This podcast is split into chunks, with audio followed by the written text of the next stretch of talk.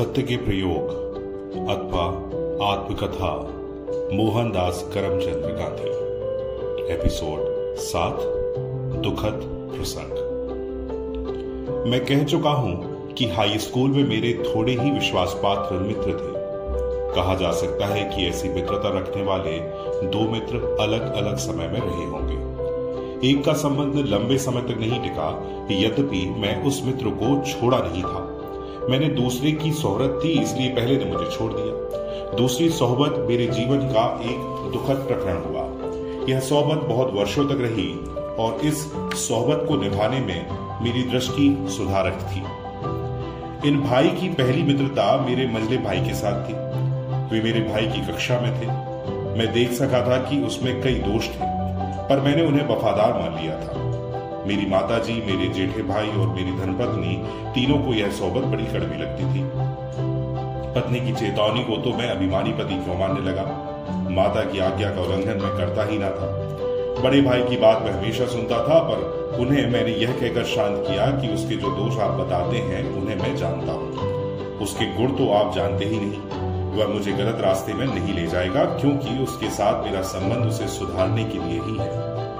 मुझे यह विश्वास है कि अगर वह सुधर जाए तो बहुत अच्छा आदमी निकलेगा। मैं चाहता हूँ कि आप मेरे विषय में निर्भय रहें। मैं नहीं मानता कि मेरी इस बात से उन्हें संतोष हुआ होगा, पर उन्होंने मुझ पर विश्वास किया और मुझे मेरे रास्ते जाने दिया। बाद में मैं देख सका कि मेरा अनुमान ठीक नहीं था। सुधार करने के लिए भी मनुष्य को गहरे पानी में नहीं बैठना चाहिए। जिसे सुधारना है, उसके साथ मित्रता नहीं हो सकती।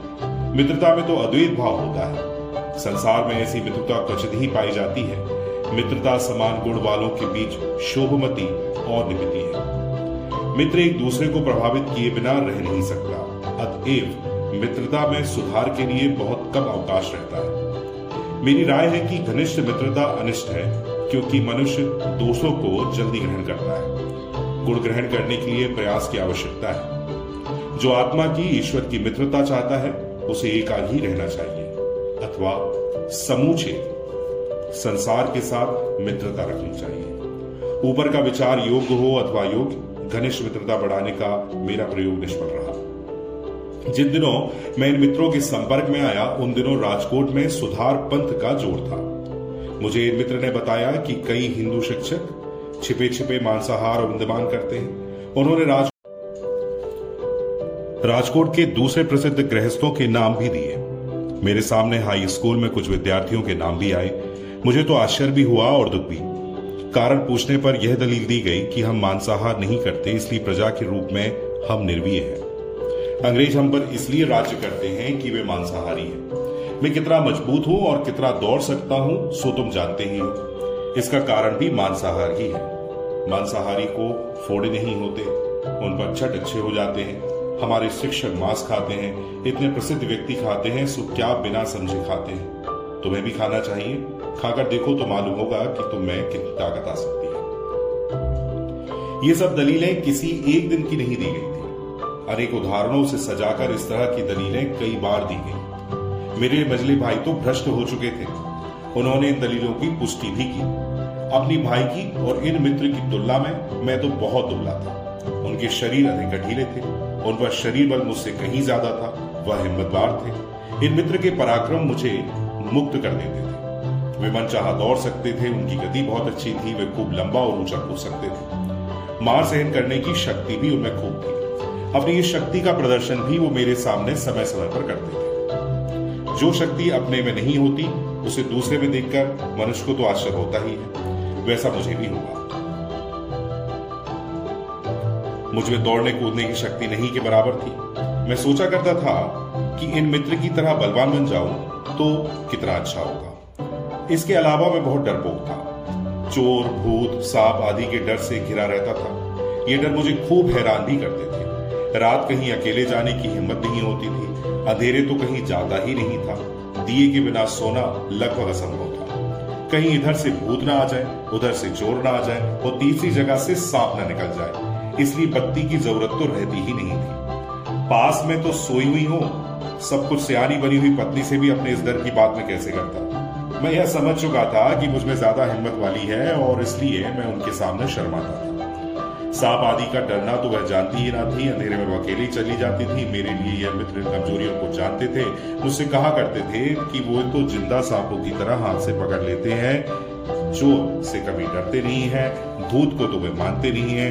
उन्होंने मुझे जचाया कि यह सब सारा प्रताप मांसाहार ही इन दिनों नर्मद का नीचे लिखा हुआ पद स्कूलों में बहुत गाया करते थे। अंग्रेज़ों अंग्रेज़ों राज्य करें, देशी रहे दवाई देशी रहे दवाई जाने बिना बनीश रवाई बेलो पाँच हाथ पूरो पूरो पाँच सिने इन सब बातों का मेरे मन में पूरा पूरा असर हुआ। मैं पिघला, मैं यह मानने लगा कि मांसाहार एक अच्छी बात है। इससे मैं बलवान और साहसी बन सकता हूँ। समूचा देश मांसाहार ही करता है तो अंग्रेज़ों को भी हराया जा सकता है। मांसाहार शुरू करने का दिन अब निश्चय हुआ। इन निश्चय, इस आरंभ का अर्थ, सब पाठक समझ नहीं सकेंगे। गांधी परिवार एक वैष्णव संप्रदाय का परिवार है। माता पिता बहुत कट्टर वैष्णव माने जाते थे। हवेली में, यानी कि वैष्णव मंदिर में, हमेशा जाया करते थे। कुछ मंदिर तो परिवार के ही माने जाते थे। फिर गुजरात ने जैन संप्रदाय पर ज़ोर दिया।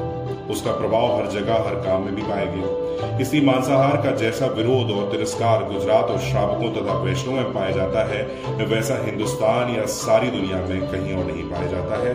ये मेरे संस्कार है। मैं माता पिता का परम भक्त था। मैं मानता था कि मेरे मांसाहार की बात वो जानेंगे तो बिना मौत के उनकी तत्काल मृत्यु हो जाएगी। जाने अनजाने में सत्य का सेवक तो था ही लेकिन मुझे तो सुधार करना ही था। मांसाहार का शौक नहीं था। यह सोचकर कि उसमें स्वाद है, मैं मांसाहार शुरू नहीं कर रहा था।